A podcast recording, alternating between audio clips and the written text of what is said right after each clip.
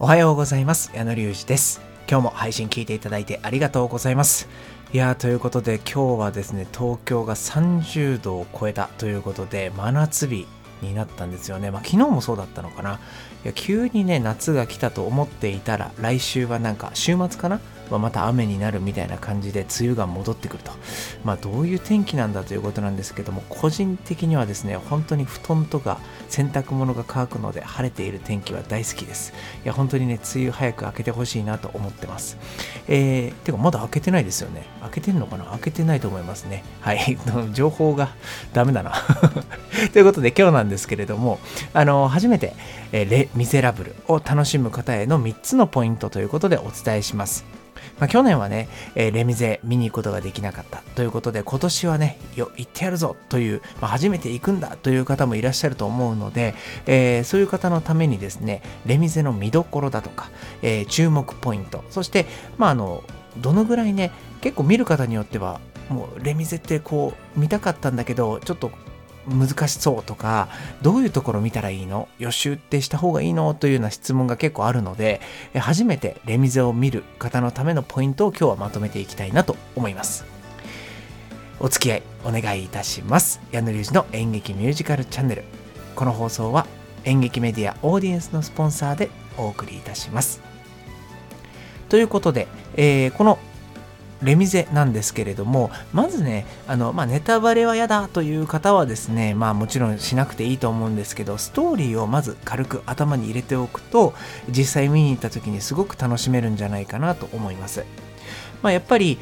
うん、そのストーリーをね、頭の中でこれってこういうことなのかなとかいう考えていくのももちろん楽しいんですけど、情報が多かったり、時間が長かったり、そういう作品の場合は先にあらかじめね大幅のこう時代背景とかそういう登場人物がこれってこの人こういう関係性みたいなのを知っておくとあのやっぱりね入ってきやすい、えー、舞台上の演技に注目しやすい。歌に注目しやすい。ということがあると思うので、えー、ざっとねここで本当に短くかいつまんでストーリーを紹介したいと思います。ネタバレ嫌だという方はここ聞かない方がいいかなと思うんですけど、まあ、一般的にねこうよく知られている部分ではあるのでちょっと聞いていただければと思います。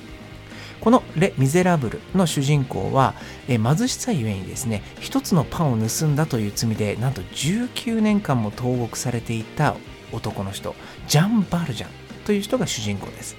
まあえー、ジャンバルジャンはですね、仮出国するんですけれども、やっぱり世間からの厳しい視線にね、またこう盗みを働こうとするんですけど、その時に、まあ、教会にいる司教さん、との出会いが彼の人生を変えていくんです。名前を変えて、えー、とある町の市長になった彼がですね、えー、出会ったのが娘コゼットを一人で育てるファンテーヌという女性なんですね。その彼女がですね、まあ、コゼットを育てながら女で一つで育てていってその後にね、まあ、残念ながら亡くなってしまうんですけれどもコゼットをねジャンバルジャンが引き取って育てていくという決意をするんですがそのジャンバルジャンを追いかける警官ジャベールとか、えー、悪事をね働くテナルディエ夫婦そして若者たちの革命というね大きな波が2人の人生を翻弄していくという大まかなストーリーなんですよね。そう、まあ、本当にかいつまんでいるのであのかなり足りない部分はあると思うんですけど、まあ、全体的な流れというか、まあ、大まかなストーリーというのはこういうことでその中にね、えー、名作と呼ばれる歌が混じっていたりとかもうあの聞いたことあるなという名曲が入っていたりとかという楽しみ方ができます、そして、えー、この「レミゼ」の中でですね、えー、特に、ま、魅力といってはなんですけれども注目作品楽曲の作品としては、えもう各登場人物がねいろいろいるんですけれどもそれぞれあの何て言うんですかね一番気持ちを込めたというか、えー、思いを乗せた歌というのがあって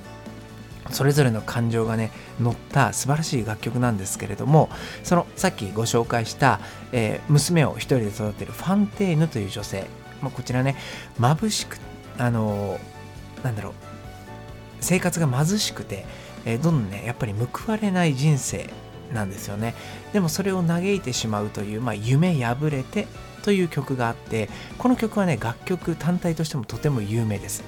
えー、レ・ミゼラブルを見たことなくてもこの曲聴いたことあるよという方は結構多いのかもしれないですね。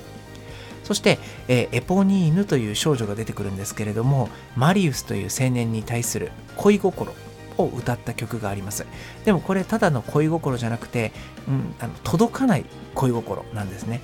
On My Own という人気の高い楽曲なんですけれどもこの恋をするゆえにそのマリウスの頼みをね断れずにこのマリウスがね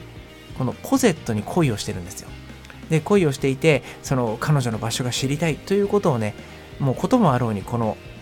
エポニーヌに頼んでしまうんですよね。でもこのエポニーヌはマリウスが好きだからこそ断れないと。いうことで、まあ、そのね気持ちを嘆きながらもこう力強く生きていこうというところがこの「オンマイオン」に込められているという楽曲なんですよね。これはこのミュージカル俳優の中でも、まあ、あの登竜門とも言われているそうで、まあ、この曲はね本当に皆さんあの耳にしたことがあったりとか歌ったことがあるということはあるんじゃないでしょうか。そして、まあ、このね全体的にそのまあジャンバルジャンの投獄生活だとかあとはファンテーヌが死んでしまったりエポニーヌの片思いとかね。そういう結構暗いテーマだったりちょっと悲しくドンとなるようなテーマが多いレミゼなんですけどその中でもねあの悪どい宿屋を営むテナルディ夫婦というのがいましてこれね、もう確実に、あ、この人たちだなって見たことない人でもわかると思うんですけど、あの、その中でね、宿屋の主人の歌というのがあって、この曲はね、なんか本当に楽しげで、観客のね、心にこう、なんていうんですかね、笑う、まあ、コメディ要素じゃないですけど、ちょっとね、ほっと一息入れてくれるような、えー、立ち位置になっているのかなと思います。で、えー、このね、あの、テナルディ夫婦、あの、お笑い芸人の斎藤さんとかがあの演じられていて、こうね、やっぱりこうコメディ要素が強い役なんだなっていうところがあるんですけど、えー、このね、貧しさの中でね、戦う登場人物たちっていうのが求めるのは、やっぱりこう自由とか希望に満ち溢れている明日なんですよね。で、レ・ミゼラブルの原作者であるビクトル・ユーゴは、このように無知と貧困がある限り、この種の物語は必要であろうというふうに述べているんですね。なので、やっぱりね、日本、まあもちろんコロナとかありましたけど、この平和と言われている世の中の中でね、やっぱりこれだけ語り継がれているっていうのは、やっぱりこういう作品が求められている、うん、現代を表しているのかなというところはあります。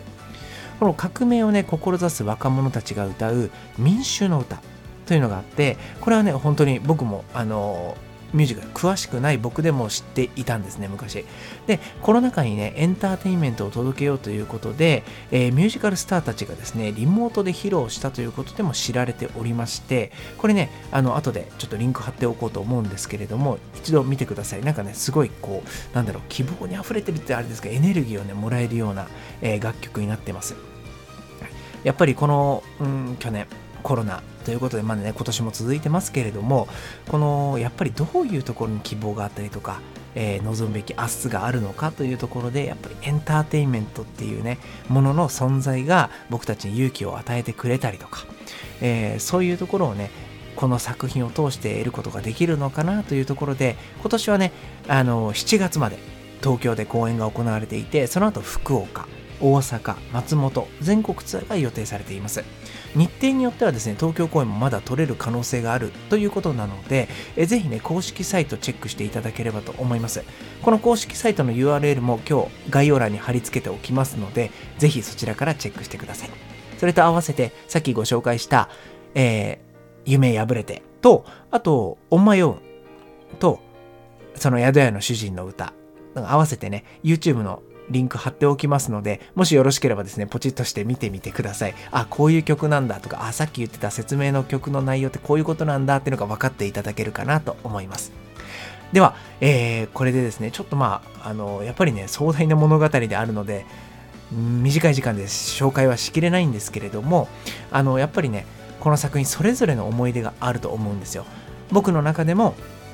あの、僕の友人で、えー、同期でねずっとこのミュージカルでレミゼに出たいと言っていた女の子がいてでめちゃくちゃ仲いいんですけど彼女がねレミゼに出演するということで僕は初めてその時にレ・ミゼラブルを見に行ったんですね。